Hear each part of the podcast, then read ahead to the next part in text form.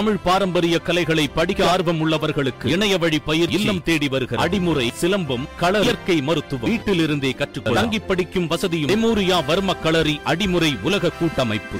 IBC Tamil Nadu நேர்களுக்கு வணக்கம். நான் உங்கள் அபர்ணாஹரி டூ டி ப்ரொடக்ஷன்ல டிஜே ஞானவேல் இயக்கத்துல சூர்யாவின் நடிப்புல ஜெய்பீம் திரைப்படம் ஓடிடில வெளியாகி இருக்கு இந்த திரைப்படம் வெளியானதுல இருந்தே மக்கள் மத்தியிலும் சரி சமூக ஆர்வலர்கள் மத்தியிலும் சரி ஒரு பெரிய இம்பாக்ட் கிரியேட் பண்ணிருக்குன்னு தான் சொல்லணும்.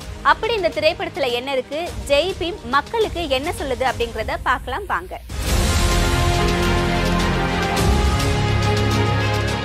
காணாம போன தன்னுடைய கணவனை அதுவும் காவல் நிலையத்திலிருந்து காணாம போன தன்னுடைய கணவனை கண்டுபிடிக்க போராடுற ஒரு பழங்குடியின கர்ப்பிணி பெண்ணினுடைய போராட்டம் தான் ஜெய்பீம். இருளர் பழங்குடி சமூகத்தை சேர்ந்தவர் தான் ராஜா கண்ணு.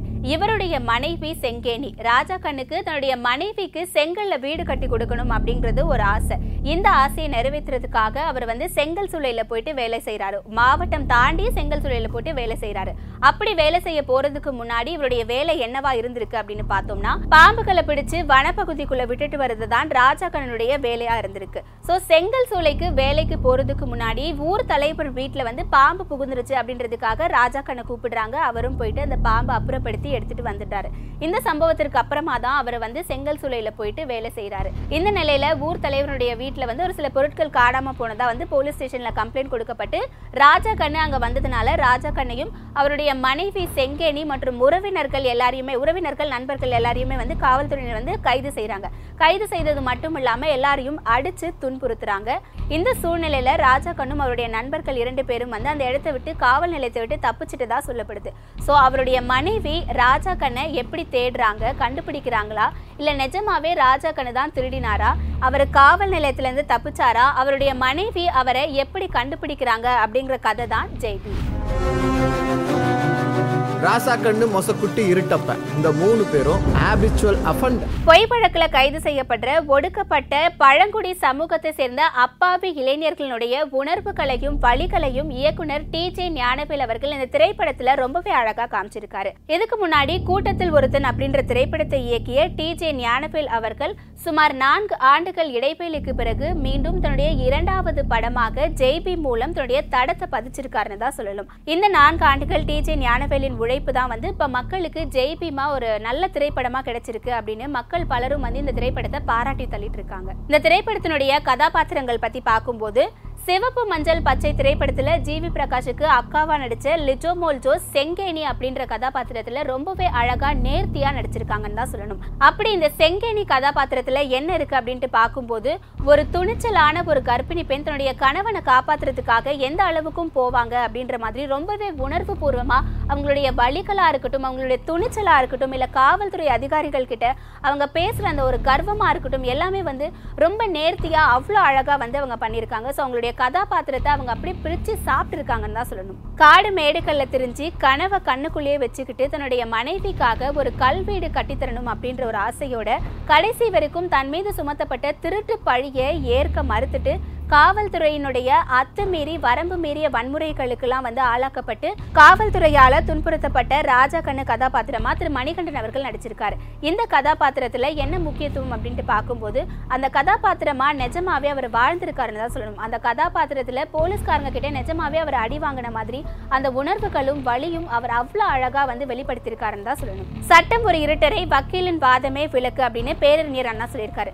சோ பேரறிஞர் அண்ணாவினுடைய இந்த வசனத்திற்கு ஏத்த மாதிரியே இருளர் மக்களினுடைய வாழ்க்கையில இருக்க இருளை போக்குறதுக்காக நீதியை தீப்பந்தமா ஏந்திட்டு இந்த திரைப்படத்துல வழக்கறிஞர் சந்திரவனுடைய கதாபாத்திரத்துல வந்திருக்காரு திரு. சூர்யா அவர்கள். Was a very very powerful யாரை காப்பாத்துறதுக்காக நாம் அதை பயன்படுத்துறோங்கிறது ரொம்ப முக்கியம்.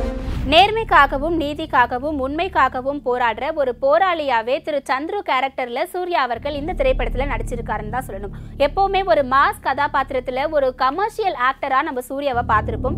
ஆனா இந்த திரைப்படத்துல சூர்யா அவர்கள் ஒரு யூட்டன் எடுத்து ஒரு சமூக அக்கறையுள்ள ஒரு திரைப்படத்தை இயக்கியது மட்டும் இல்லாம அந்த திரைப்படத்துல வழக்கறிஞர் சந்துரு அப்படின்ற ஒரு நல்ல கதாபாத்திரத்துல தன்னுடைய அழகான நடிப்பை நேர்த்தியா கொடுத்துருக்காருன்னு தான் சொல்லணும். கமர்ஷியல் திரைப்படங்கள்ல வர மாதிரி கதாநாயகியோ பாடல்களோ இல்ல அடிதடி சண்டை காட்சிகளோ எதுவும் இல்லாம சமூக அக்கறையோட இந்த திரைப்படத்துல சூர்யா அவர்கள் ஏற்றுட்டு நடிச்சது வந்து ஒரு பெரிய பாராட்டத்தக்க விஷயமாவும் பார்க்கப்படுது மக்கள் மத்தியில். காவல்துறையினுடைய அசிங்கமான பக்கங்களை கண்டு அறுவரை படைந்து நீதி பக்கம் நிற்கும் ஒரு விசாரணை அதிகாரி பெருமாள் சாமியாக இந்த திரைப்படத்துல பிரகாஷ் ராஜ் அவர்கள் நடிச்சிருக்காரு. அது மட்டும் இல்லாம ஜெயபிரகாஷ் போன்ற சீனியர் நடிகர்களும் முக்கியமான கதாபாத்திரங்களை தங்களுடைய நடிப்பை வெளிப்படுத்தி பட்டைய கலப்பிருக்காங்கன்னு தான் சொல்லணும்.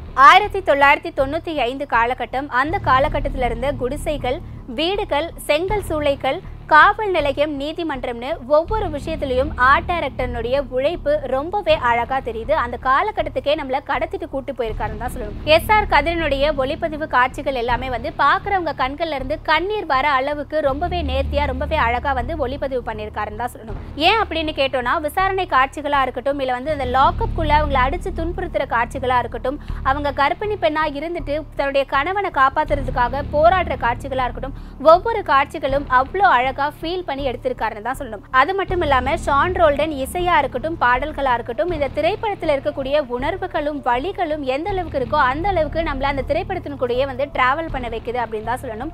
இசையும் சரி பாடல்களும் சரி உணர்வுகளும் சரி வழிகளும் சரி எல்லாமே வந்து கலந்து ஒரு இமோஷனலை கிரியேட் பண்ணுதுன்றதான் சொல்லணும். சுமார் இருபத்தி ஐந்து ஆண்டுகளுக்கு முன்னாடி நடந்த ஒரு உண்மை சம்பவத்தை எந்த ஒரு சமரசமும் இல்லாமல் ரொம்பவே அழகா நேர்த்தியா மக்களுக்கு ஒரு பெரிய விருந்தா கொடுத்திருக்காரு இயக்குனர் திரு. டி. ஜே. ஞானவேல் அவர்கள். உண்மை சம்பவத்தை தழுவி எடுக்கிறோம் அப்படின்றதுக்காக இந்த திரைப்படத்தை உண்மையா காட்சிப்படுத்தணும்ன்ற ஒரே காரணத்துக்காக அவர் வந்து இந்த ஆவணப்பட சாயல்லையும் எடுக்காம இந்த பக்கம் ரொம்ப ஓவர் ஆக்டிங் பண்ணி ரொம்ப கமர்ஷியலாகவும் இல்லாம நடுநிலைமையோட ரொம்ப உருக்கமாகவும் உணர்வு பூர்வமாகவும் இந்த திரைப்படத்தை இயக்கியிருக்காரு. ஒரு உண்மை சம்பவத்தை இவ்வளவு நெருக்கமாகவும் மனதுக்கு உருக்கமாகவும் தர முடியுமா அப்படின்ற பல கேள்விகளுக்கு இயக்குனர் அவர்கள் இந்த திரைப்படத்தின் மூலமா பதிலளிச்சிருக்காரு. சட்டம் வலிமையான ஆயுதம். யாரை காப்பாத்துறதுக்காக அதை பயன்படுத்துறோம்ங்கிறது முக்கியம். ஒரு ஆள் மேல ஒரு கேஸ் தான் போடணும்னு சட்டம் இருக்கா என்ன? தலைக்கு ரெண்டு கேஸை போட்டு விடுங்க. நீங்க பாராட்டும் போது தான் இந்த கேஸை தப்பா ஹேண்டில் பண்ற மாதிரி தோணுது. ஒரு உண்மையை ஒத்துக்கிறாங்கன்னா பல உண்மைகளை மறைக்கிறாங்கன்னு அர்த்தம். தப்பு பண்றவங்களுக்கு பதவி பணம் சாதின்னு நிறைய இருக்கு. பாதிக்கப்பட்டவங்களுக்கு நாம தானே இருக்கோம். ஜனநாயகத்தை நிலைநிறுத்தணும்னா சில நேரங்கள்ல சர்வாதிகாரத்தை கையில் எடுத்து தான் ஆகணும். இருக்கிறதுலயே ரொம்ப மோசமானவன் போலீஸ் தான் நினைக்கிற வக்கீலும் ரொம்ப மோசமானவன் வக்கீல் தான் நினைக்கிற போலீஸும் சேர்ந்து இந்த கேஸ்ல உண்மையை கண்டுபிடிக்க போறோம். மொத்தத்துல ஜெய்பீம் திரைப்படம் குரலற்ற மக்களின் குரலாய் ஒலிக்கும் சமூக நீதினே சொல்லலாம். இந்த மாதிரியான அழகான அளவான வசனங்கள் இந்த திரைப்படத்தினுடைய ஆரம்பத்துல இருந்து கடைசி வரைக்கும் திரைப்படத்தை தாங்கி பிடிக்குதுன்னு தான் சொல்லணும். கோர்ட்ல நீதி கிடைக்கலனா ரோட்ல இறங்கி போராடுவேன். போராடுறதுக்கு லா எனக்கு ஒரு வெப்பன் தட்ஸ் ஆல்